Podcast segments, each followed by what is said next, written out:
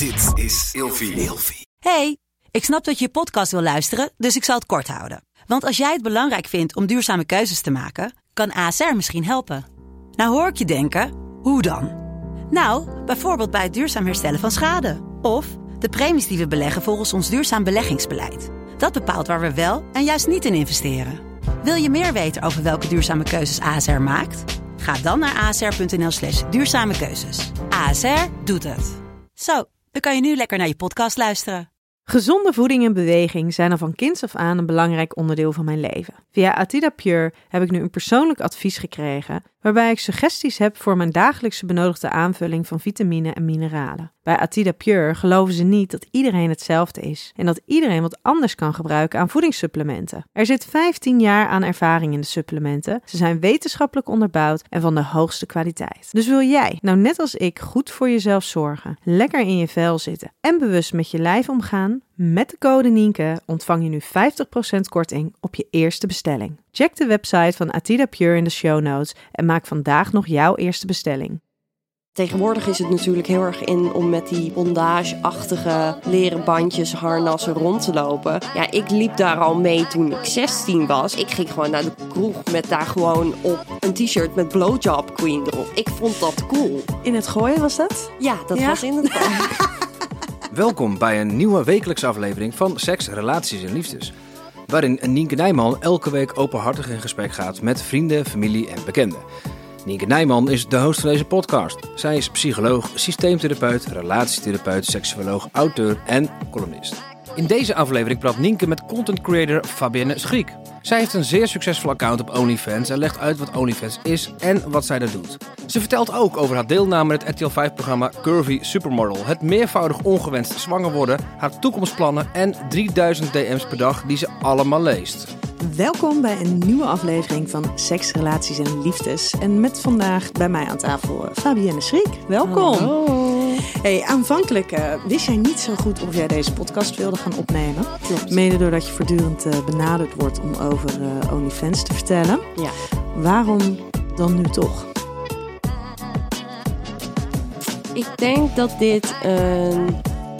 Sowieso is dit een platform waarop je uitgebreider kan vertellen hoe het in elkaar zit. En het is gewoon op dit moment, als je ziet hoe OnlyFans in de media staat, is het gewoon alleen maar snelle headlines pakken. En een hele negatieve vibe waarin mensen alleen maar willen horen hoe weinig moeite het zogenaamd kost. En hoeveel je er wel niet mee kan verdienen. Ehm, en het idee willen scheppen dat alles en iedereen dat zomaar kan. Wat helemaal niet het geval is. Dus dit leek mij onder andere een mooie manier om te kunnen toelichten hoe het wel in elkaar zit en werkt. Nou, wij gaan het ehm, uitgebreid hebben over eh, OnlyFans. Maar we gaan het natuurlijk ook gewoon over jou hebben. Ehm, maar niet voordat ik jou eventjes twee cadeautjes ga geven. Oh, Oh, jij bent helemaal naar Schiedam gekomen Ja. vanuit, nou ja, het gooien met de trein. Dus je bent even onderweg geweest. Ehm, een eh, fles eh, Bobby's Gin, Schiedamse. oh. Nou, Echte die Schiedamse gaat gin. op dit weekend. Heel goed, heel goed. Dat hoort ook. En ehm, ik heb mijn boek voor jou. Oh, dat vind ik ook leuk. De relatie APK. Nou, eh, als mijn vriend het hoort, Ja, je mocht hem mention, hè? Je mocht hem noemen. die gaat echt eh, zijn borst eh, nat maken nu, denk ik. ik, eh, ik ben heel erg benieuwd. Ehm, hey, ik heb jou gevraagd om vijf woorden te bedenken die voor jou gaan over seks, relaties en liefdes. Welke zijn dat geworden? Eh, ik heb ze proberen te bedenken samen met mijn vriend. Want ik wilde ook een mannelijke point of view weten. Nou ja, hij kwam natuurlijk met hele andere dingen dan ik. Eh, maar hij had er eentje, die wil ik wel noemen, en dat is rood. Ehm, ik kwam met ehm, leerzaam, eh, vredig, ehm, vertrouwen. En hij zei knuffelen. Dus die wil ik toch, die vond ik wel heel schattig. Dus die wil ik toch ook Ja. wel even noemen. En ik ben heel benieuwd wat rood betekent. Nou ja, dat heb ik mezelf afgevraagd en dat heb ik ook hem afgevraagd. En voor mij was het gewoon van, ik draag heel veel rode lingerie. Ik heb natuurlijk op dit moment rood haar. Op dit moment. Ja, op dit moment. Je weet het natuurlijk nooit in de toekomst. Mijn moeder is wel een echt rode, dus ik heb het er wel in zitten. Maar het is deels natuurlijk wel een beetje bijgeverfd. Ehm, nou ja, rood staat natuurlijk centraal voor de kleur van de liefde, de symbolen van het hart en dat soort dingen. En mijn vriend die kwam dus ook als eerste met rood. En ik weet niet of dat dus komt door de symbolische associatie met rood en liefde, of dat het meer kwam van mij en mijn haarkleur. Maar En je lingerie. ja, dus in elk geval was het gewoon rood was zeg maar het eerste wat eh, opkwam. Dus Ja. nou ja, de rood. Ja, hey, en leerzaam. Oh man. Ehm, ik heb niet altijd de beste keuzes gemaakt als het gaat om relaties. En ook nu in deze relatie, wij zijn nu eind deze maand we drie jaar samen. En dit is mijn eerste vredige relatie. Daarom heb ik ook voor die andere vrede gekozen.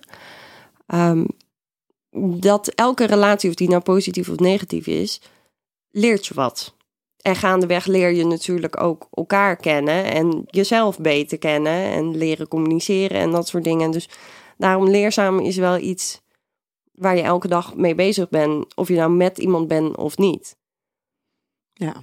Maar op deze relatie die is, is prettiger leren dan je vorige relaties. Ja, nou ja, elke relatie is natuurlijk anders. En de een is makkelijker om mee te communiceren dan de ander. Kijk, ik heb heel veel over mezelf geleerd, juist in de tijd dat ik geen relatie had. Dat was anderhalf jaar voor deze.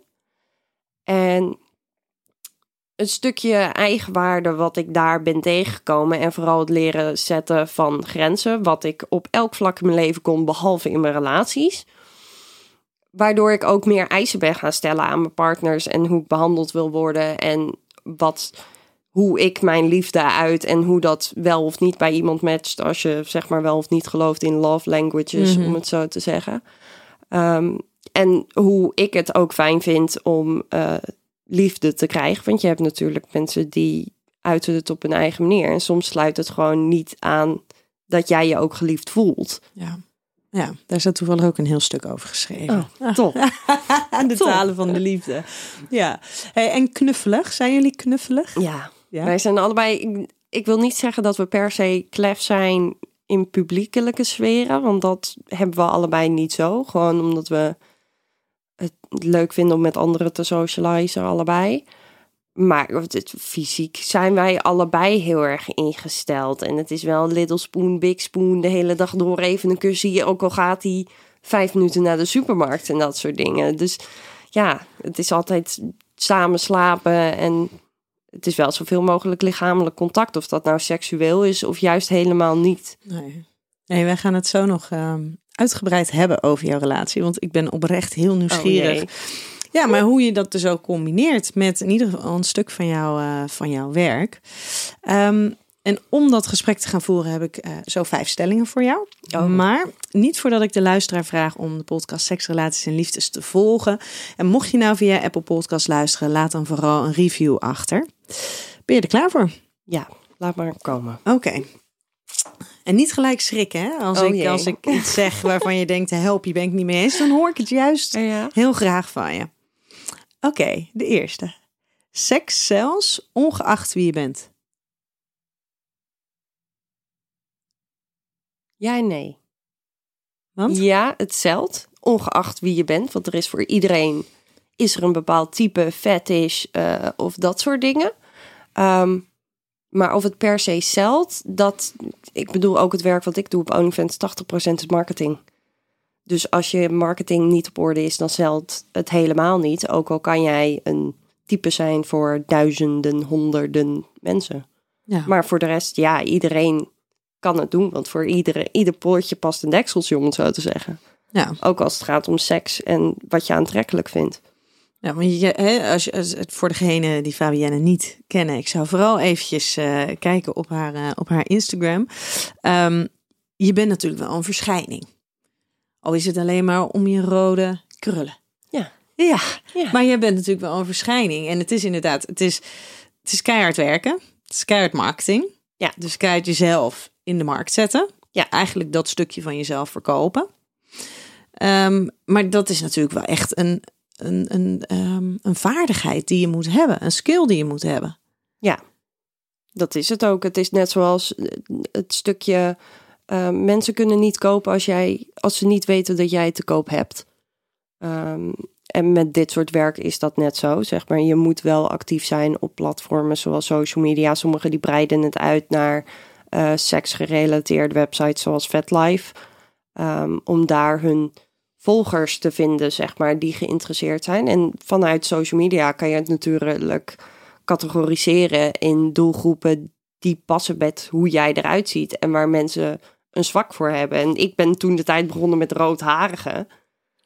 De crypto voor heel veel mannen, de kryptonite. Dus dat is hoe ik in feite begonnen ben. En vervolgens ben ik het gaan uitbreiden van oké, nou ja, um, wat meer vollere vrouwen, bleke huid. Ik ben vrij lang, dus toen was het oké. je hebt natuurlijk, er zijn ook mensen die een fetish hebben voor lange vrouwen. Nou ja, doen dat soort dingen. En zo ga je steeds verder uitbreiden van oh, wat voor fetishes zijn er eigenlijk en waar val ik onder? En, en zijn het dan je... allemaal fetishes of zijn het ook gewoon seksuele voorkeuren die tot uiting komen in een voorkeur hebben voor vrouwen met rood haar, voor vrouwen die... Ja, dat ja. zo, ja, het is het zeg maar, ik weet niet, ik zou niet weten wanneer iets specifiek het label krijgt fetish. Maar een fetish is in principe uh, seksuele opwinding ervaren. Um, um, maar dat hoeft niet per se, zeg maar, als jij gewoon een seksuele voorkeur hebt, want dat kan natuurlijk ook gewoon een bepaalde lichaamsbouw zijn. Ja. Hè, als jij een, een, een uh, als je merkt dat je je eerder seksueel aangetrokken voelt door iemand die bijvoorbeeld heel gespierd is, of iemand met een uh, bepaalde haarkleur, dan is dat niet direct een fetish.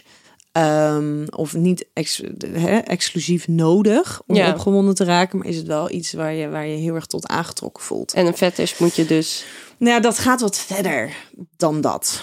Dat gaat wat verder dan gewoon een seksuele een voorkeur hebben. Ja, nee, oké, okay, nee, duidelijk. Nou ja, dat ja. Ik, ik denk dat je gewoon op dat soort manieren gewoon heel erg kan uh, zoeken naar de doelgroep die je ja. waar je bij past, zeg ja. maar. Jij, jij kiest 9 van de 10 keer niet de doelgroep. De doelgroep kiest jou. Ja. Ja, en bij een fetish is het trouwens ook nog zo. Ik zit eventjes met parafilie of met, met fetish. Maar um, als het goed is, is het dat allebei gaat het ook om het. Uh, zeg maar bijvoorbeeld bij parafilie heb je dus ook het ervaren van opwinding bij niet, uh, bij niet menselijke objecten. Ja, oké. Okay, ja, dus dan, ja, ja, ja. Dus en als jij het gewoon bent. Ja, ja. dan is het menselijk in dit geval. Ja. De tweede stelling. Als je geld verdient met seks, ben je een sekswerker? Hmm. Ik vroeg jou dit toen we elkaar voor het eerst spraken. En toen dacht je, oeh, daar heb ik nog nooit zo over nagedacht. Ja, laat ik het zo zeggen. Mensen in mijn omgeving zouden het natuurlijk niet per se oké vinden. Want het is nogal een label natuurlijk. En het taboe. En dat is ook waarom veel mensen, ook al doe ik voornamelijk lingerie content en zo, niet willen dat ik dat label op mezelf plak. Um, in mijn opinie, iedereen die werkt in feite verkoopt zijn lichaam. Of dat nou is omdat je een baas hebt die jou vertelt dat je op een bepaald tijdstip, bepaalde dag van 9 tot 5 in het kantoor moet zitten. Of dat je uh, een foto van je voeten bij wijze van spreken op het internet gooit.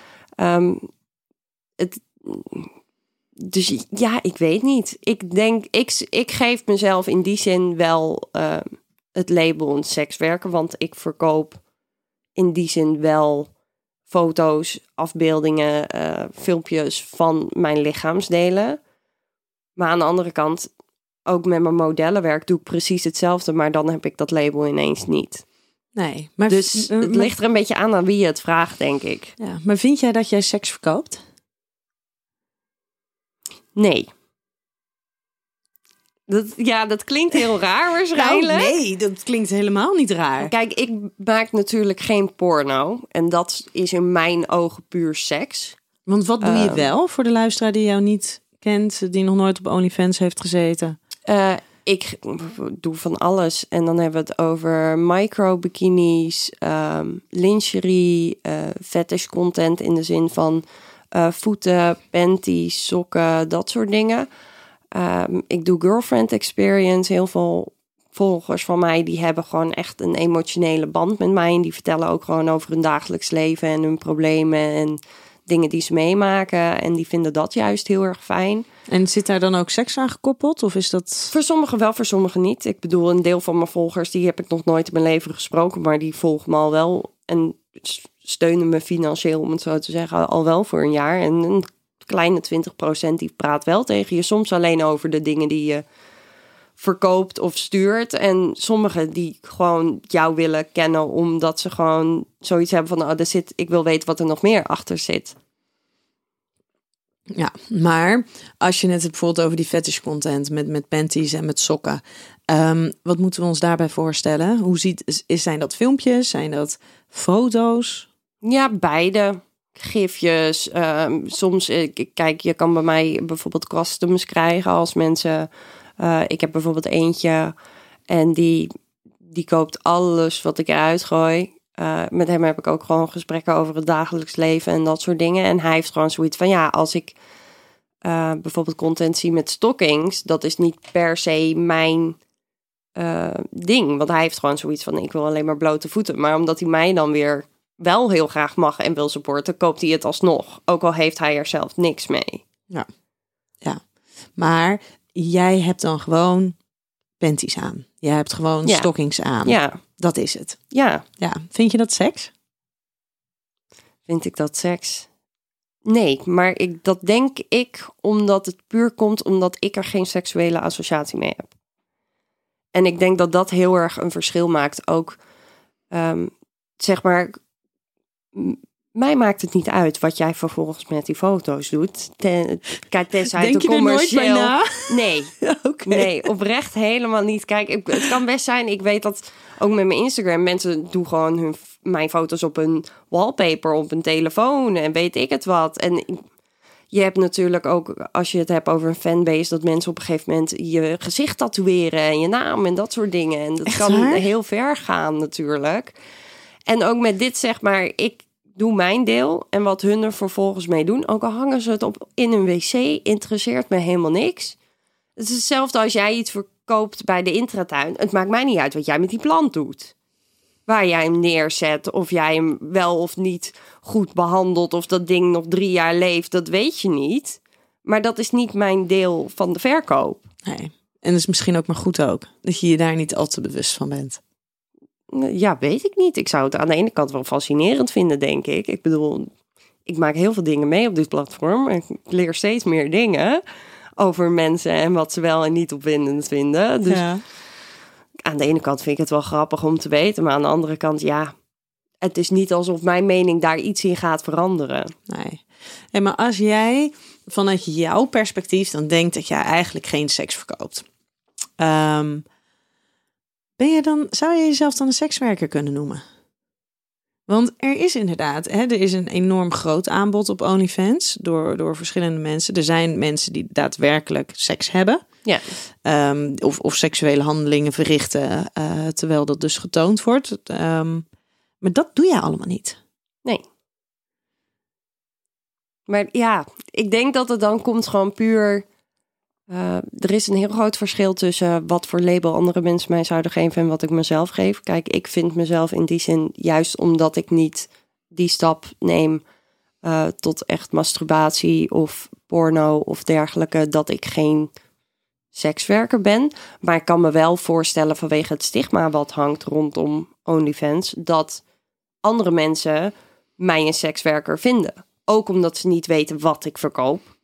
Want het zit natuurlijk achter een paywall. Dus het is ook een beetje aannames van hen.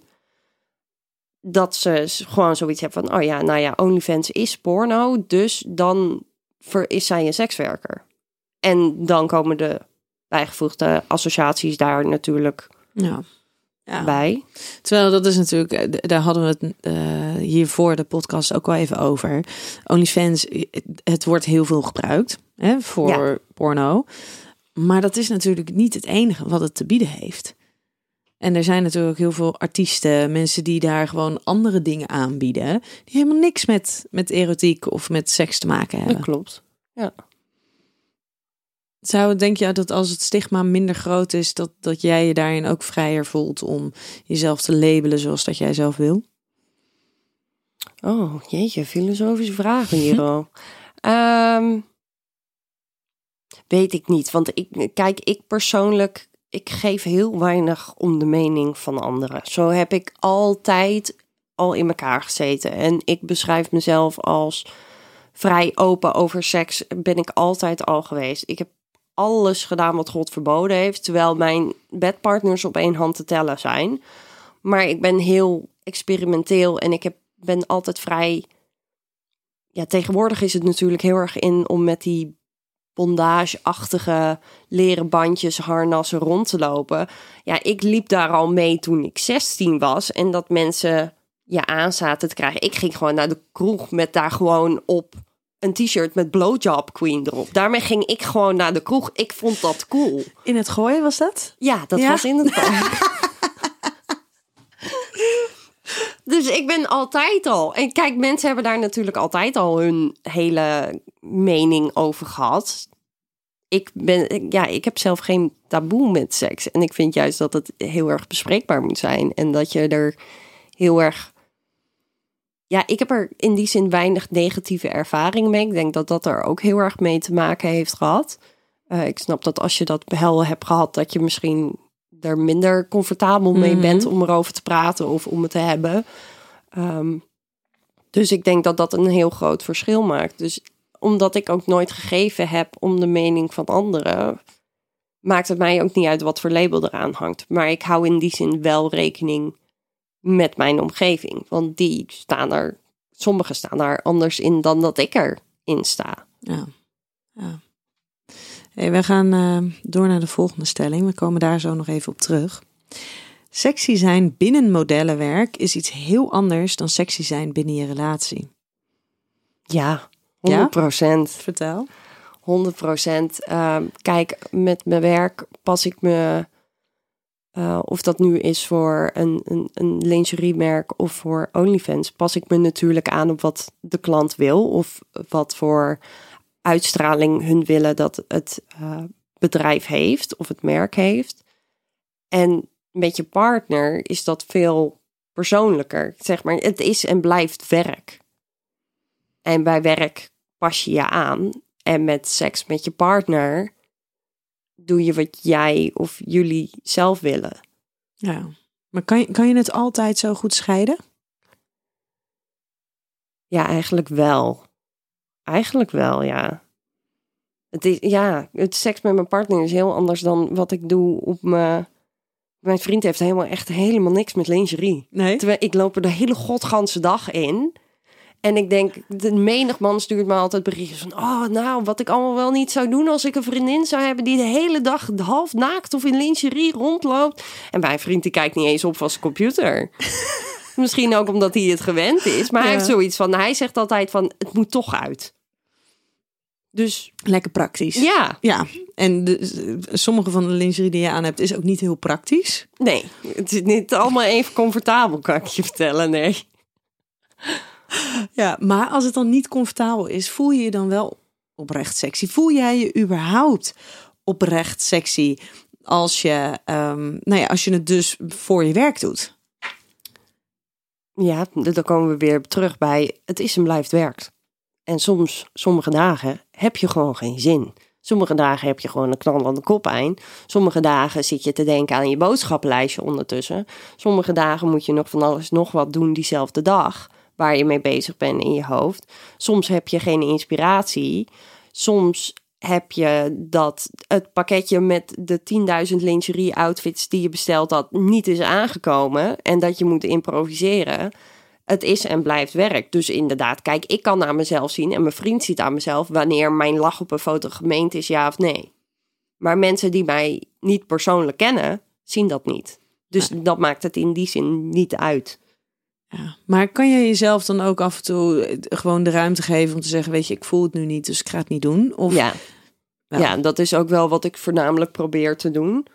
Ehm, en dan is het inderdaad dat ik weet dat het meteen financiële gevolgen heeft. Want ik heb er één set minder uitgegooid, om het zo te zeggen. Dus dan weet ik dat ik minder geld krijg, omdat ik ja, minder heb aangeboden, om het zo te zeggen. Maar in die zin vind, dien ik er genoeg mee om die keuzes te kunnen maken. En ook niet omdat ik al zoveel bezig ben met ook andere social media en dat soort dingen. Weet ik wel een beetje hoe je moet omgaan met de druk van cijfers. Want dat is het natuurlijk wel. Je wil alleen maar meer en beter. En ehm, zeg maar, OnlyFans werkt met procenten. En des te lager dat percentage is, uh, des te meer je verdient onder de creators zijnde. Uh, en de ene maand zit je dan in 3% en dan denk je, oh nee. En dan ga je heel snel proberen om zoveel mogelijk content eruit te gooien. En um, heb je soms dat je tegen je grenzen aanloopt van, oh, maar als ik nu toch dat ene stapje verder zou gaan, dan kan ik toch weer net even zoveel meer, want ik weet dat ze dan kopen. En zeg maar, dat is wel heel erg de struggle die je hebt. Uh, dat het natuurlijk je effort is meteen gelinkt aan hoeveel je verdient. Ja, dus je bent onwijs afhankelijk. Ja. Ja. Ja. hey, de volgende. De ware liefde bestaat. Ja. Ja? Ja. Wat is ware liefde voor jou? Mijn vriend. Ja? Ja. Want? Um, ik denk dat wij elkaar heel erg goed aanvullen. Um, ik kan hem echt met hem lezen en schrijven. Ik heb hem leren kennen toen uh, ik dit allemaal nog niet deed.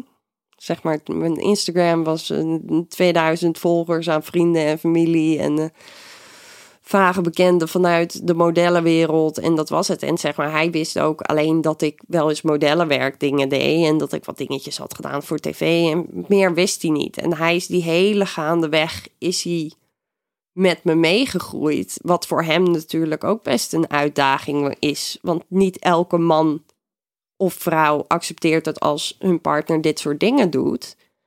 Um, dus dat is iets waar ik me altijd wel heel erg dankbaar voor ben geweest. Dat, dat hij mij die vrijheid heeft gegeven dat ik uh, daarin kon groeien. En kijk, ik heb een hondje en dat is echt als een kindje voor mij.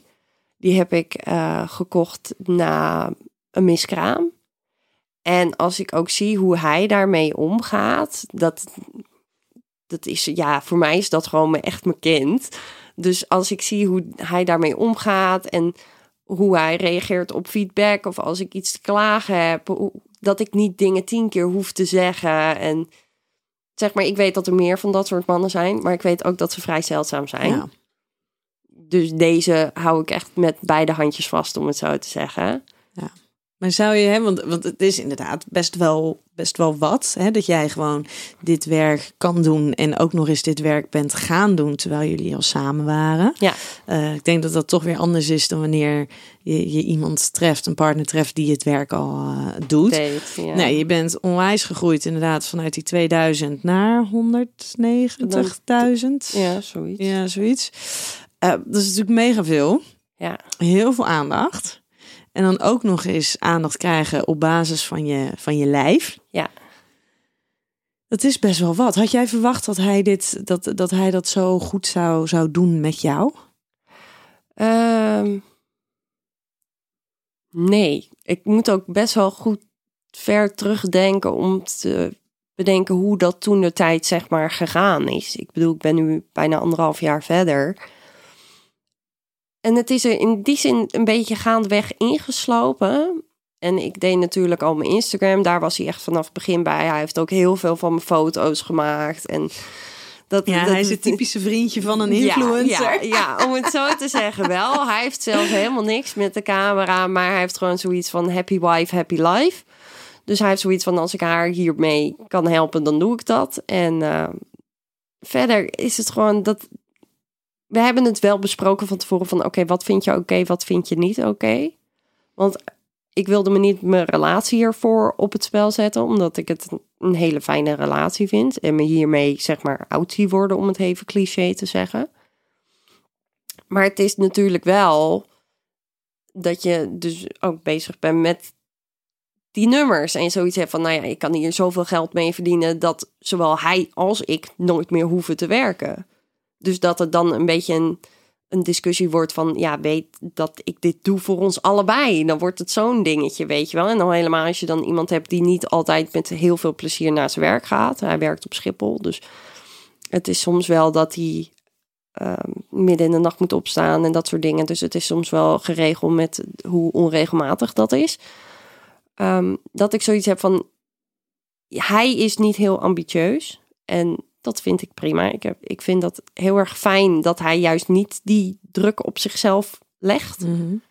Ehm, maar dat zorgt er wel voor dat, juist omdat ik dat wel ben, dat ik meer druk voel van: oké, nou ja, als wij een vrijstaand huis willen, dan hebben we minimaal zoveel duizend euro nodig. En dan moet dat dus grotendeels van mij afkomen. En Maar dat lijkt me ook wel weer een hele verantwoordelijkheid die je dan voelt.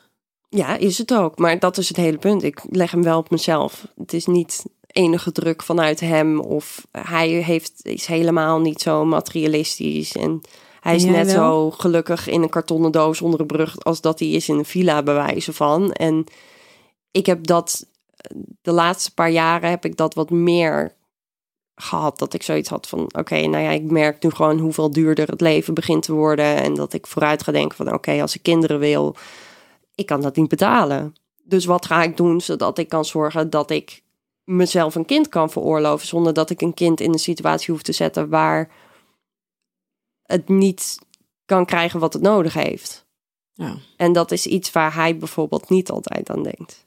Nee, maar je benoemde net eventjes, hè, je hondje die kwam na een, een, een miskraam. Was dat, was dat wel al een geplande? Was een ongeplande? Ik, eh, ja, dit eh, gaat ook weer heel veel discussie opleveren. Ehm, ik ben veel vruchtbaarder dan de gemiddelde vrouw. En ehm, op mijn twaalfde ging ik aan de pil. En op mijn zestiende, de eerste keer dat ik seks had in mijn leven, ben ik meteen zwanger geworden. Oh, wauw. Ja, door de pil heen. Ehm, nou, mijn ouders, oh, mijn moeder was vrij supportive. Ze was wel boos, maar mijn vader heeft echt drie maanden niet tegen me gesproken. Maar en, en waar zat dan die boosheid in? Dachten ze dat je onveilige seks had gehad? Ja, ze dachten dat ik in die zin dat ik in- gewoon of mijn pil was vergeten of niet opnieuw had ingenomen. Dat ik in elk geval roekeloos was geweest. Ehm, en zij nu met de gebakken peren zaten, om het zo te zeggen. Want je kan je kind natuurlijk niet forceren om een bepaalde keuze te maken. Ook al zouden hun dat bijvoorbeeld wel willen. Ehm, en omdat ik, ik woonde thuis, ik was aan het studeren. Dat zeg maar, als ik een kind zou hebben, zou dat zo'n drastische invloed hebben op mijn leven. Plus, ik had echt een vreselijk vriendje. Dat was een van die verkeerde keuzes. Dat was een van die verkeerde keuzes. Dus, en achteraf heb ik nu zoiets van, het is maar goed ook, want ik had echt een vreselijk leven gehad als ik voor altijd aan hem vast had gezeten. Dus toen had ik de eerste keer al dat ik ehm, zwanger werd, dat het een miskraam was. Toen ben ik nog een keer zwanger geweest, weer van dezelfde. Vervolgens bij mijn vorige vriendje niks aan de hand. Jongens, ik weet nu ook heel goed wie de goed zaad heeft en wie niet.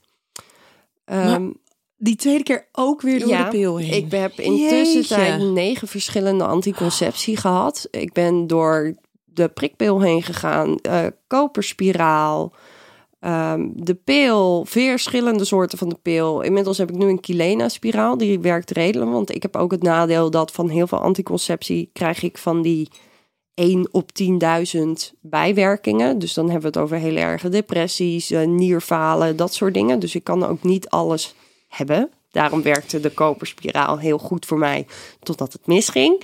En gewoon een condoom? Ja, nee. ja, het klinkt heel stom. Maar ik denk dat we allemaal in de praktijk weten dat het niet. Kijk, ik ben er 100% een voorstander van om dat te gebruiken als je iemand niet goed kent. Maar als je allebei weet dat je in een vaste monogame relatie zit en allebei zo vrij bent, dan weet je dat dat in spontaniteit niet altijd Dat werkt. het niet altijd bij de hand is. Dus andere En het is ook een stukje frustratie dat je zoiets hebt van... ja, maar ik zit al aan de anticonceptie met al zoveel bijwerkingen. Waarom kan dit, dit niet gewoon werken? Dus ja, dan is het gynaecoloog op en af. En die komen dan tot de conclusie van... nou ja, waarschijnlijk ben je niet twee, drie dagen vruchtbaar, maar zeven. En nogmaals, met alle liefde geef ik deze kracht, om het zo te zeggen... aan iemand die geen kinderen zou kunnen krijgen... of het heel graag zou willen. Want ik vind het heel naar dat juist ik het heb... terwijl ik nou sowieso de komende vijf jaar geen kinderen wil, dan wel misschien helemaal niet. Want Want dat is natuurlijk het wrangen eraan. Maar ja, het is gewoon frustrerend dat het dan gewoon niet werkt terwijl je wilt dat het werkt. En ervan uitgaat dat het medisch gezien gewoon werkt. Ja, maar dat is wel heel bizar. En het is sowieso, hè, dit, is, en dit staat even volledig los van de discussie of het gesprek over vrouwen die dus inderdaad wel een wens hebben, maar niet zwanger kunnen worden. Ehm, je wil natuurlijk niet op die leeftijd al twee keer zwanger zijn geweest. Nee, het Dat is, is- natuurlijk ook iets wat niet heel veel leeftijdsgenoten dan kunnen Begrijpen, begrijpen, mee omgaan. En Als je het hebt over oordelen. ja, dat is natuurlijk inderdaad ook een dingetje. En zeker toen ook met met mijn huidige vriend is het ook een aantal keer gebeurd. En dat is dan, dan krijg je weer van, oké, is het buitenbaarmoedelijk? Want toen heb ik er eentje gehad, die was buitenbaarmoedelijk. En omdat je dan wel weer, zeg maar, een oudere leeftijd hebt. Want ik bedoel, de eerste keer was ik 24 volgens mij. Dan is het alweer dat het een hele andere discussie wordt. Maar tegelijkertijd, wij kwamen allebei toen uit een andere relatie. Wij woonden allebei thuis. En dan is het ook weer niet een ideale situatie. Dus ik denk dat gewenst zwanger wordt niet per se hangt aan een bepaalde leeftijd, maar meer de situatie en omgeving waar je in zit. Ja, ja. Jeetje. Maar en, en dan, ehm, het zwanger worden ging wel eigenlijk altijd gekoppeld ook met een miskraam? Heb je daar ook andere beslissingen genomen? Nee, ik heb toen ook andere beslissingen genomen. Die met eh, de buitenbaarmoedelijke, toen was het dat we eh, f- eh, voor de keuze stonden dat ik. Ik, heb, ik ben inmiddels zoveel zwanger geweest. Ik heb het binnen twee weken heb ik het al door. Het is zonder toch te bizar testen, dat wij ja. dit gesprek zo voeren. Hè? Het is echt, het is ongelooflijk. Dit is dus ook iets waar je last van kan hebben. Ja, dat is wel echt zo. En ja, het is natuurlijk een stukje onbegrip, omdat mensen zoiets hebben van ja, maar je moet blij zijn dat je het kan. Maar ja, als het niet, als je het niet wil of het niet uitkomt, het is natuurlijk altijd een keuze. Die hebben we tegenwoordig dankzij Ja, anticonceptie. we hebben die keuzevrijheid. En ja. als het ineens dan een soort van geen keuze meer is. Dus toen hebben we besloten van oké, nou ja, het is buitenbaarmoedelijk. Toen hebben ze gezegd van eh, je kan het besluiten om te houden. Maar ze hadden in het bloedonderzoek al gezien dat hij niet snel genoeg groeide qua hormonen. Dus toen hebben ze gezegd van oké, de kans dat je een miskraam krijgt gaandeweg is heel groot. Zeker omdat ik ouder was, stond ik er ook wat anders in. En ik nu ook in de relatie die wij nu hebben, had ik zoiets van: als ik van jou een kind krijg, zou ik het niet erg vinden, om het zo te zeggen. Dan daar zou ik mee kunnen leven. En dan weet ik dat ik in elk geval een goede vader heb, of wij nou wel of niet samen zouden zijn in de toekomst. Dat toen hebben we uiteindelijk. ehm,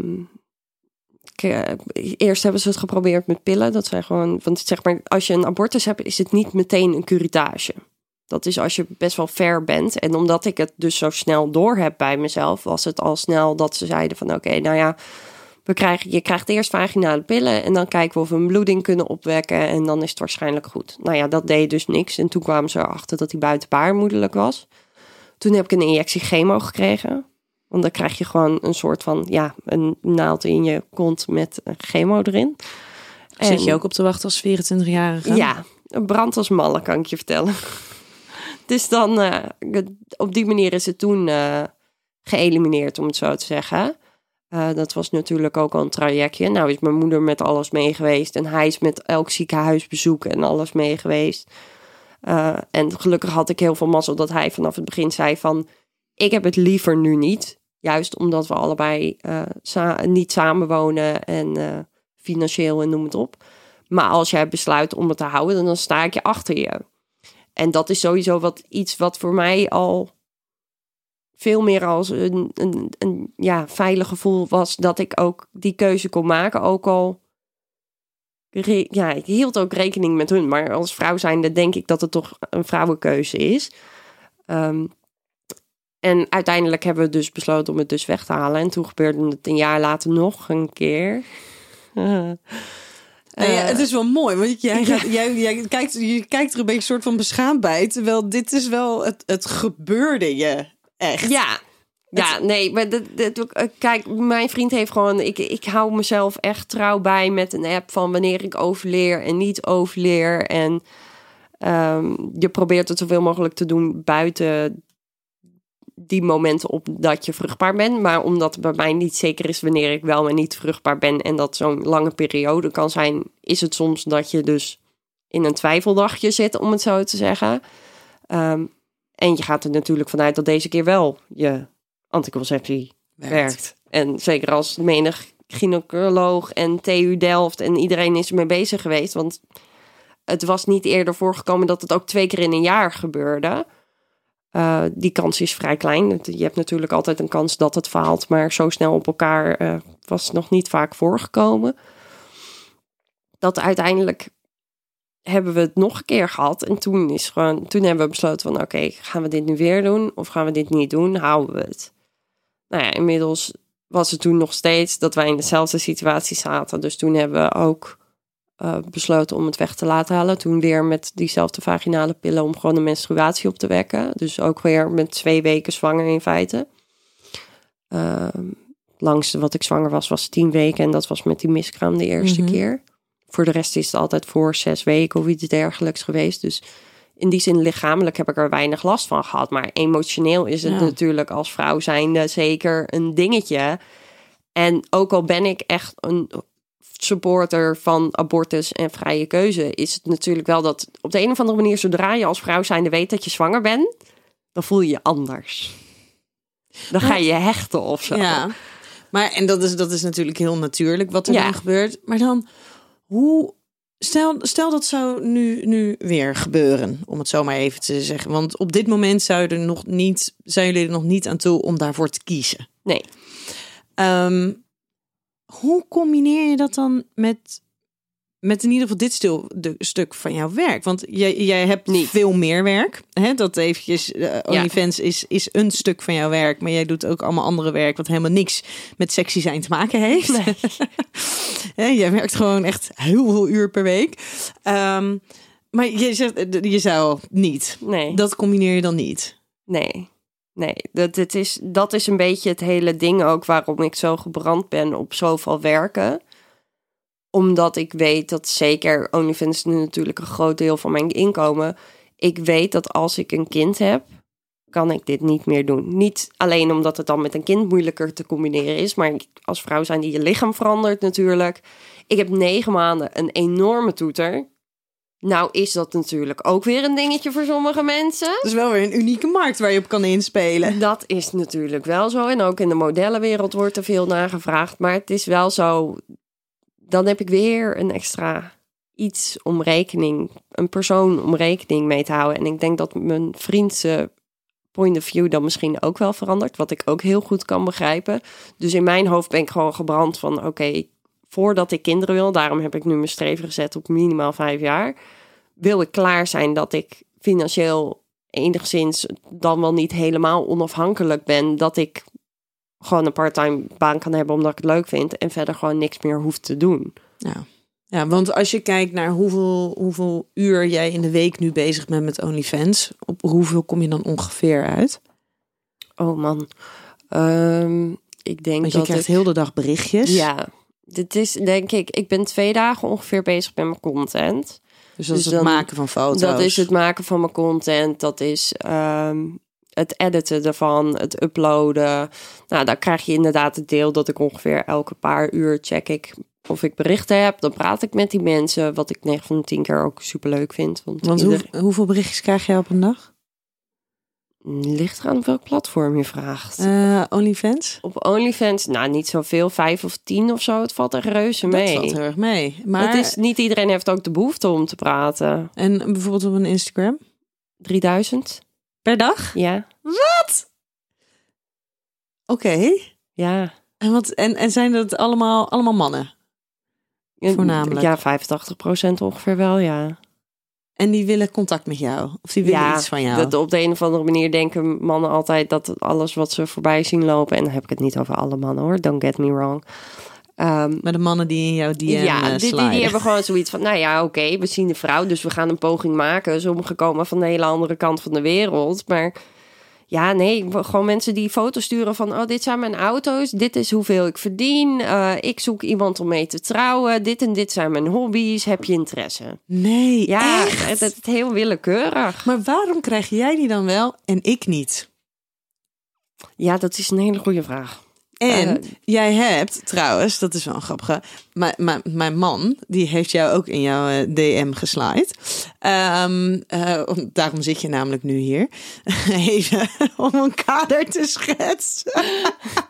Ik lees ze allemaal, jongens. Ja, maar lees je ze inderdaad Ja. allemaal? Ja. Oké, of, of ga je gewoon, denk je, oh ja, deze naam ziet er in ieder geval soort van normaal uit en daar kan ik op antwoorden.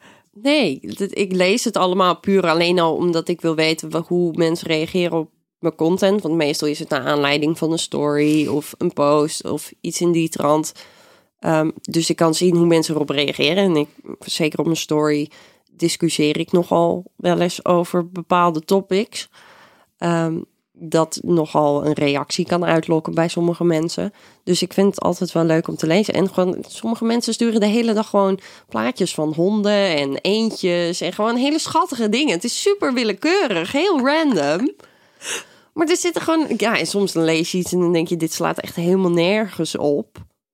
Of dan is het alleen maar iemand die de hele tijd hoi, hoi, hoi, hoi. Of die 10.000 keer video chat, videocall met je proberen te doen. Dat je gewoon uren kan terugscrollen aan hoe vaak ze dat al geprobeerd hebben in drie jaar tijd. Alsof je een willekeurig persoon gaat opnemen. Maar ja, wie niet waagt, die niet wint. Ja.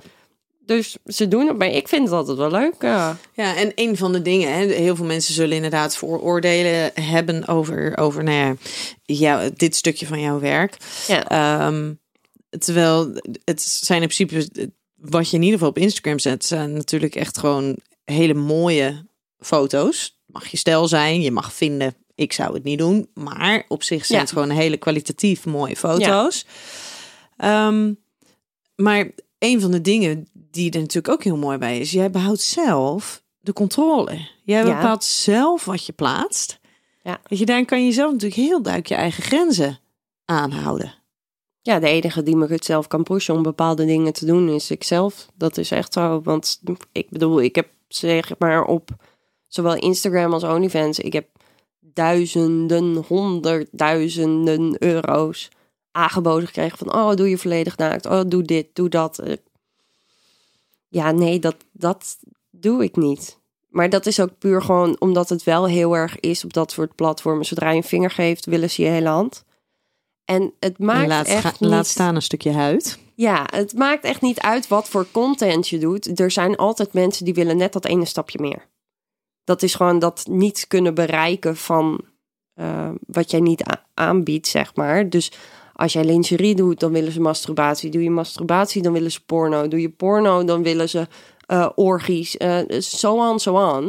Dus de enige grens die je kan stellen is die van jezelf. Want mensen willen toch altijd meer. Maakt Ja. niet uit hoeveel van je zelf je laat zien of doet. Het is in die zin, je kan niet iedereen tevreden houden.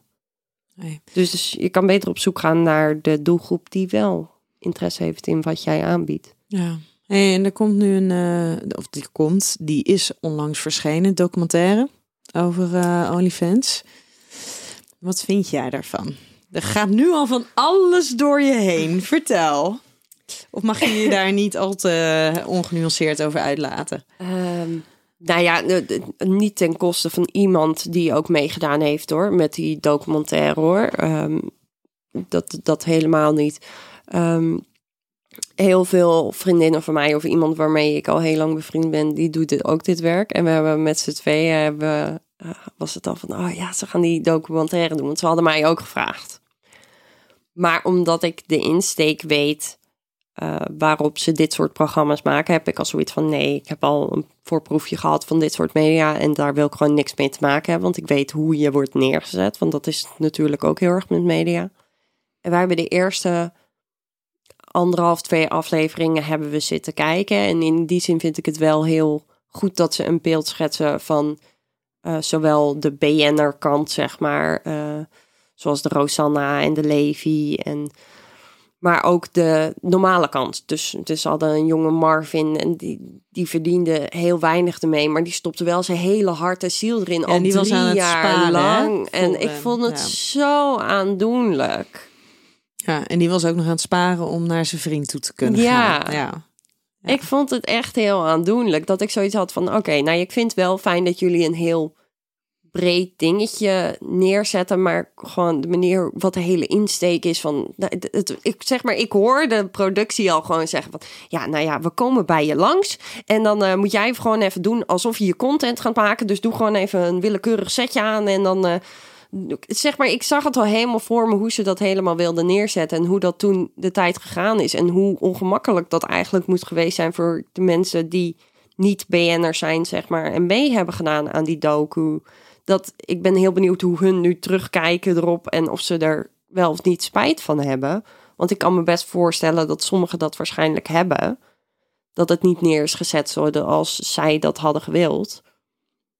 Dat ik zoiets heb van nu alle kranten, alle media, alle Videoland.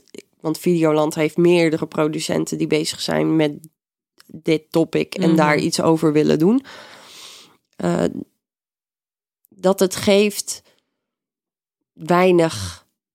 Het is niet heel educatief, om het zo te zeggen. Het is puur gewoon het versterken van het hele stigma.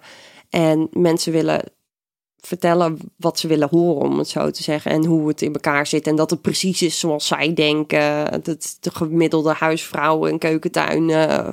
ja, huismoeder, om het zo te zeggen. Of 18-jarig meisje die daar een idee bij hebt. Dat gewoon heel erg willen versterken.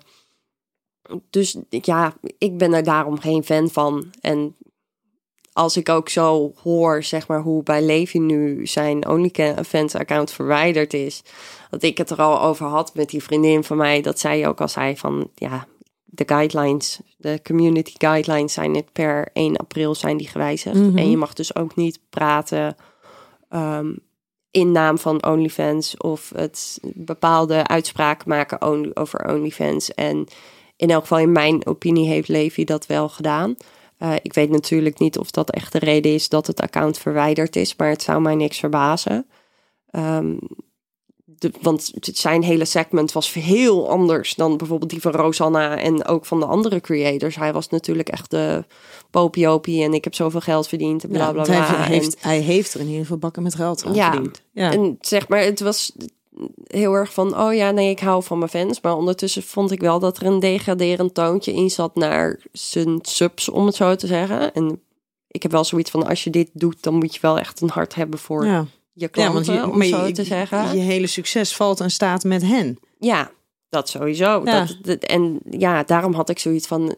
Ik weet niet of hij het heel slim heeft aangepakt. Ik denk dat hij het puur zag als business opportunity... om natuurlijk meer Nederlandse volgers te bereiken. Wat ik ook heel erg goed begrijp. Want dat Ja. is ook iets waarom ik het zou overwegen.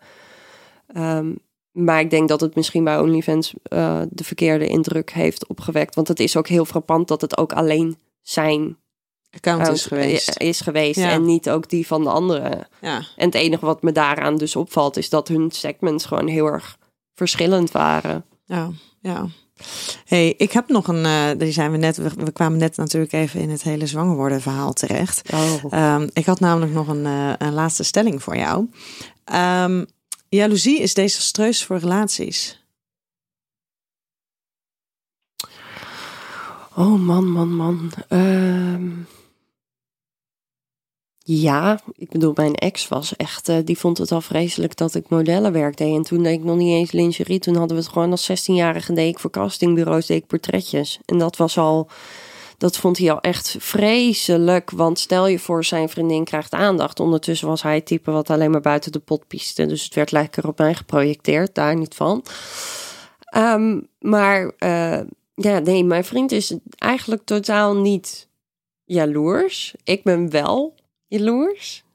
Maar mijn vriend heeft, ja, ik heb nooit bij hem zoiets van oh, een reden om jaloers te zijn. Ik bedoel, nee. Hij krijgt nooit aandacht van anderen. Nee, of- dat is zeker, nee, dat is zeker niet waar. En hij is echt niet onaardig om te zien en zo. Maar ja, hij is er gewoon niet heel erg mee bezig. En kijk, hij is wel heel charmant. Want dat is wel echt iets wat ik heel erg belangrijk vind. Dus hij is wel van een knipoogje hier en een knipoogje daar. En zeg maar, op Schiphol werkt hij natuurlijk ook veel met vrouwelijke collega's. Dus dan heb ik soms wel zoiets van. Maar ik, ja, ik voel me vrij zeker in mijn relatie. En ik heb ook met hem het gesprek gehad van... ja, ik denk dat elke relatie op een gegeven moment op het punt komt... dat je een beetje andere mensen van het geslacht waarop jij valt eh, gaat vergelijken met je huidige partner. Van is dit echt wat ik wil? Mhm. Of heeft die en die me meer te bieden? Of dat soort dingen. En die fase zijn we allebei voorbij. En toen zijn we heel blunt tot de conclusie gekomen van... nou ja, ik denk dat dit het eigenlijk wel is. Mooie conclusie. Ja, Ja, ja. maar waar zijn jij dan, ehm, waar kan jij dan jaloers op worden? Als je wel een beetje jaloers wordt. Nou ja, omdat ik dus uit een eh, vorige relaties kom waar heel veel ontrouw is geweest, ehm, heb ik wel eh, zoiets van dat ik denk van, nou ja, maar bij hun verwacht ik het ook niet. Dus wie weet gebeurt het wel bij hem. En terwijl het gewoon in die zin een, een trauma-triggertje is, om het Mhm. zo te zeggen. En niet omdat hij me enige reden toegeeft. Dus als hij veel vrouwelijk contact zou hebben of hij zou een meisje via zijn werk leren kennen en vervolgens is het ineens dat hij één op één met haar van alles en nog wat wil gaan doen en ik zit thuis, dan zou ik wel zoiets hebben van oké, dan ga ik misschien twijfelen van oké, is hier meer aan de Ja. hand. Maar we hebben allebei niet echt die behoefte om dat er nieuwe mensen, zeg maar, ik heb zoiets van als je iemand kende voor je relatie is het een ander verhaal als dat diegene ineens in je relatie erbij komt, om het zo te zeggen, en je leert diegene dan kennen. Dat ja, voor je relatie, dat moet je er een beetje bij nemen. En eh, niet iedereen is natuurlijk comfortabel als je ook ehm, vrienden hebt van het andere geslacht. En dat kan soms ook wel voor wrijving zorgen, al helemaal als je weet dat bijvoorbeeld je partner eh, een keer op een dronken avond het bed met diegene heeft gedeeld en dat soort dingen. Maar in die zin, ja, dat soort dingen kan ik wel jaloers om worden. Maar gelukkig geeft hij me echt geen enkele reden om te twijfelen waar die is, met wie die is. Of Nee. Maar hij, hij is nooit jaloers bij jou? Nee, nou ja, ik heb het in elk geval nooit. Nou ja, hij is het gewend in eerste instantie, omdat Mhm. hij natuurlijk vanaf het begin af aan is het al zo geweest. Dus hij wist waarvoor hij zich ingeschreven had, om het zo te zeggen. Ehm, dus hij heeft ooit. Ik, ik heb het wel eens aan hem gevraagd: van waarom ben jij nooit jaloers? Zeg maar, soms wil je dat ook gewoon even hebben, om je Mhm. gewoon even gewild te voelen of zo dat ik ook zei van waarom. En toen zei hij van, nou, ik heb op me, eh, toen ik jonger was, heb ik een relatie gehad. eh, en daarom was ik heel jaloers. En daarom heeft zij het uitgemaakt. En hij is als de dood voor heartache. Dus hij heeft zoiets van, ja, dat, dat heeft toen mijn relatie verpest. Dus daarom heb, sta ik mezelf gewoon niet toe om die emotie nog te hebben. Nee. Nou, ik staat hij wel. Kan, tenminste, ik kan me voorstellen dat hij daarmee in de relatie met jou wel zichzelf voor een goede uitdaging heeft gesteld. Ja, ik denk het. Kijk, ik, ik denk best wel dat hij ehm, af en toe jaloezie voelt. Hij weet donders goed dat dingen met mijn OnlyFans en zo, dat is puur mijn werk.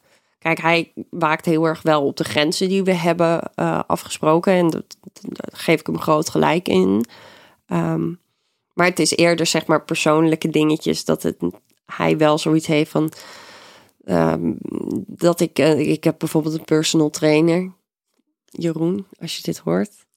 En eh, eh, nou ja, Jeroen is echt gewoon. Kijk, mijn vriend is deels Indonesisch. Hij is vrij ielig gebouwd. En mijn personal trainer, dat is echt een bakbeest van twee bij twee. Dat hij zoiets heeft van, ja, maar vind je dat dan niet wat? Of dan is het van dat ik zeg van, nou ja, Jeroen is even langs geweest en hij was dan op zijn werk. En ik geef het altijd van tevoren aan. En dan is het wel, zeg maar, dan maakt hij er wel grapjes over van, oh, is dit en dit gebeurd? Ja. Of, eh, dus zeg maar, daarin zit wel iets van, op een speelse manier wel een jaloezie, maar het is nooit een... En Maar dan is het dus wel vanuit contact vanuit jouw eh privé. ja, ik dat wel. Want hij, ja, hij weet gewoon dat mensen van mijn OnlyFans, ja, die, die, daar spreek ik mee online. Maar ik zie die mensen niet. Ze hebben mijn Nee. telefoonnummer niet. Dat, dat is- ziet hij niet als dreiging. Maar dingen in mijn persoonlijke omgeving, dat Ja. Kan er wel op een speelse manier eh Is- is er- uitkomen. Is er sowieso een andere Fabienne offline dan online? ik denk dat iedereen die social media doet een verschillende persoonlijkheid heeft. Het, het overlapt wel grotendeels hoor. Maar het is natuurlijk dat je met heel veel verschillende mensen moet je rekening houden. Eh, met heel veel verschillende ideologieën moet je rekening houden. Of dat nou bij je past eh, qua politiek of wat dan ook. Dat zijn dingen wat je eigenlijk als influencer niet mentioned. Ehm, want je hebt altijd een doelgroep die je ermee boos maakt.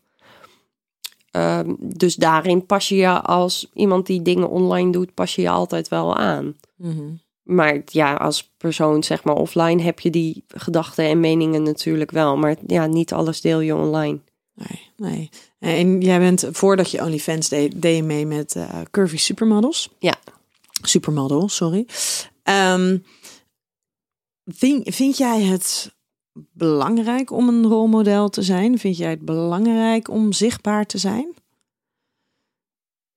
Hmm. Vind ik het belangrijk om zichtbaar te zijn? Nee. Maar het is gewoon een bedrijfstak, een, Mhm. een, een werkgelegenheid die in feite iedereen die zich genoeg verdiept en leert kan doen. Eh, zeker als jij een bepaalde kennis hebt over een bepaald topic of een expertise hebt in iets, dan kan jij daar op het internet een doelgroep voor vinden. Ehm, en voor de rest, ja. Niet echt, denk ik. Nee, je hebt niet dat je zoiets hebt, ik wil een bepaalde Nee, ik heb boodschap uitdragen over, over comfortabel zijn in je eigen lijf. Nee, want of- ik denk dat ik. Het klinkt misschien heel raar, maar ik denk dat ik te. Ik denk dat als ik het mezelf kijk van vijf, zes jaar geleden, dat ik het beter had kunnen doen dan dat ik nu doe. Want inmiddels zit ik nu zo fijn in mijn vel en in mijn leven en in de mensen die ik om me heen heb en de dingen die ik doe, dat het voor mij bijna moeilijk wordt om te kunnen inleven hoe iemand zich voelt die dat niet heeft. Terwijl een paar jaar geleden was ik net zo. Maar daarom zeg maar, nu klinkt het voor mij als gewoon logica. Van, oh, nou ja, als je onzeker bent, puntje bepaald. Ik heb laatst heb ik daar een filmpje over gezien en dat vond ik eigenlijk wel een hele goede uitleg. En dat was een man die zei van, als je onzeker bent, komt het omdat je beloftes maakt aan jezelf die je niet nakomt. Ja, Waardoor het eigenlijk een soort van dat je iets anders verwacht of zo eigenlijk Ja. van jezelf. dat zeg maar, dat is wel wat bij mij ook mijn zelfvertrouwen heel erg heeft gegroeid. Dat ik dingen heb bereikt, zoals mijn OnlyFans, zoals mijn Instagram. Dat ik gewoon echt kleine doelen voor mezelf ben gaan zetten.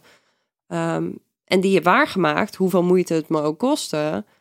Waardoor ik nu zo comfortabel ben met hoe ik ben, wie ik ben, wat ik bereikt heb. En waar ik denk dat mijn kansen en talenten liggen. En het is nu gewoon met social media zo dat als jij we hadden het toen straks natuurlijk al over dat als je dingen wil doen in de trend van body positivity en dat soort dingen, dat je gewoon heel erg de focus ligt op dat je je onzekerheden moet uitvergroten. Van oh ja, jij hebt eh, toevallig strié. Nou ja, dat heb ik ook. Dus nou is het geen probleem meer. Dat ik zoiets heb van als je nou gewoon je denkwijze switcht. Want ik denk dat hoe je in je vel zit echt voornamelijk alleen maar mentaal is. En niet per se hoe je er nou daadwerkelijk uitziet.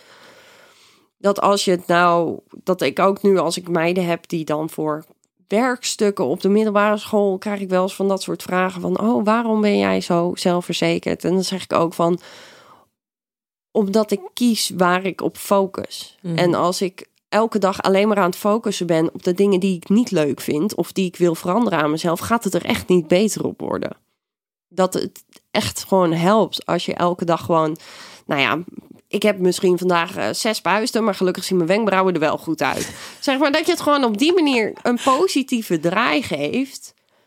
Maar je hersenen reageren daar wel op. Zeg maar, je bent wel wat je denkt. En als je dus positiever denkt, ook over jezelf, maar ook over anderen en over optimistischer denken, het helpt echt. Ik was Ja. echt diehard pessimist en nu Maar daarmee geef je eigenlijk niet een, meer. daar geef je eigenlijk een heel ander beeld met wat eigenlijk body positivity is. Ja, is het ook. En dat gaat helemaal niet over klakkeloos al je onzekerheden aannemen, omarmen. ehm, nou ja, in sommige gevallen inderdaad uitvergroten en daar dan soort van positieve feedback op krijgen. Maar gaat het veel meer in aandacht hebben waar je wel heel erg blij en, en trots op bent. Ja, het is meer een stukje dankbaarheid. En ik denk, voor mij is dat in elk geval body positivity. Daarom, en dit, dit gaat ook bij heel veel mensen in verkeerde aard vallen. Maar ik ben ook geen fan, terwijl ik een body positivity activist ben, ben ik geen fan van cosmetische chirurgie. Omdat ik had vroeger ook een vriendinnetje en die heeft echt alles en nog wat laten doen. At the end of the day was ze even onzeker. Maar waarom zou dit niet in goede aarde vallen dan? Waarom zou dit tot discussie leiden? Dat jij nou ja, zegt? omdat zeg maar nu, als je nu kijkt op social media over hoe body positivity in elkaar zit, is het wel echt van ehm, iedereen mag alles vinden, iedereen mag er uitzien zoals ze willen, iedereen mag doen wat ze willen en je mag nergens commentaar op hebben. En zeg maar, ik vind mezelf iets meer fair. Maar gaat het dan over body shaming, eh, body shaming of body positivity? En Ja, dat we is niet het meer hele willen, punt. Ja, dat we niet meer gaan body shamen, maar dat dat dus niet per se hetzelfde is als body positivity. Ja, nou ja, dat is dus waar het zeg maar een beetje gaat overlappen. En wat dus een beetje het probleem aan het worden is, in mijn ogen. Dat ehm, ik vind het belangrijker dat mensen aan zichzelf werken. En ik denk echt dat iedereen. ehm, en ik heb het. Kijk, ik vind het ook weer een heel ander verhaal als het medische. Plastisch. is. Ja, omdat je bijvoorbeeld een, iemand bent die in het eh, verkeerde lichaam geboren is. Of iemand die, eh, kijk, als je bijvoorbeeld hele kleine borsten hebt en jij voelt je daardoor niet vrouwelijk, dan snap ik best dat je iets groter wil. Ja, als je er echt een lijdensdruk Ja, als je er echt Ja. inderdaad mentaal heel erg last van hebt. Kijk, dat, dat snap ik. Maar het is gewoon nu, wordt het zo erg in je face geduwd door de Kim Kardashian en de weet ik het wat. Dat we zijn op dit moment, iedereen wil de hourglass figuur hebben en de dikke kont en de smalle taille en noem het op. Terwijl we allemaal weten dat over tien jaar is dit hele lichaamsbouw weer uit de mode. Dat ook, hè? dat de lichaamsbouw in de mode zijn. Ja, het, het verandert constant. Dus het is gewoon een beetje het hele hameren op van... Nou, we doen gewoon een quick fix en dan is het helemaal prima. Maar er wordt niemand... Zeg maar, dingen als depressie en dysmorphia, body dysmorphia zijn hoger dan ooit. Ja. Maar dat is deels ook omdat plastische chirurgie iets wat niet normaal is, plastic in je lichaam stoppen en ook iets waar heel veel risico's aan zitten aan dit soort ingrepen, ineens door body positivity genormaliseerd moet worden. Terwijl we dus niet doen wat in mijn ogen body positivity is, en dat is dus alle lichamen zoals ze zijn, accepteren. ja. En vervolgens zelf als persoon zijn de focus op de dingen waar je juist wel heel Ja. blij mee bent. Iedereen zodat je dus positiever Ja. over je eigen lijf gaat denken. Ja. Ehm, hey, mijn laatste vraag erbij is, want jij, jij bent daar natuurlijk heel veel, tenminste, jij bent veel met lijven bezig, dan wel je eigen lijf. Ja. Ehm, maakt dan ook dat je daar dus, dus überhaupt meer mee bezig bent met het hele idee van body positivity. Dat je dus ook een beetje in een bubbel zit waarin dat voortdurend naar voren komt. Want heel veel mensen die dus op OnlyFans zullen zitten, degene die dus daar betaald worden, ja, die, de, de meeste verkopen hun lijf. Dus die zijn ook bezig met hun lijf, Ja. met hun lichaam. Dus ik bedoel, ik ken zat ehm, mensen, zowel mannen als vrouwen, die ehm, dus chirurgie hebben gehad, omdat ze dan meer geld zouden verdienen op OnlyFans. Van, oh, nou, als ik eh, nieuwe worsten heb, dan eh, verdien ik meer, want ze zijn groter, bla bla bla. Ehm, maar dan komen we weer terug. Volgens mij was dat je allereerste ehm, vraag van iedereen kan seks cellen. En dat is wel zo. Je hoeft jezelf niet dus te vormen naar het hele plaatje. Want er zijn nog steeds mensen die juist aangetrokken zijn op dat dingetje wat jij hebt, wat een natuurlijk iets is. Eh, De kuiltjes in je wangen, eh, noem het allemaal op. Wat je niet met plastische chirurgie kan doen, wil doen of iets in die trant. Het is gewoon, ja, iedereen gaat op een gegeven moment op elkaar lijken. En ik denk niet dat dat eh, heel erg bevorderlijk is. eh. Ja. Ik denk dat wij eh, met deze woorden, want dat vind ik wel hele mooie woorden, ehm, dat wij hem gaan afronden. Dankjewel Graag gedaan. voor eh, je openheid en je eerlijkheid. En ehm, is, er, is er nog iets waarvan jij zegt dat zou ik graag aan de luisteraars willen delen? Oh, Ja, je had het net over dat je juist helemaal niet denkt dat het goed is dat mensen op elkaar gaan lijken. Ja, gewoon mensen moeten een beetje kracht vinden in het hele uniek zijn. En ik denk dat het sowieso ook een hele goede is. Kijk, iedereen zit altijd te hameren van dat je altijd lief moet zijn voor je medemens. Maar ik denk dat we allemaal wel iets egoïstischer mogen worden en wat liever mogen zijn voor onszelf. En dat het gewoon heel erg goed is als je gewoon dat ene compliment wat je graag zou willen horen van iemand anders, dat je dat voor de verandering tegen jezelf zegt. Tot de volgende keer.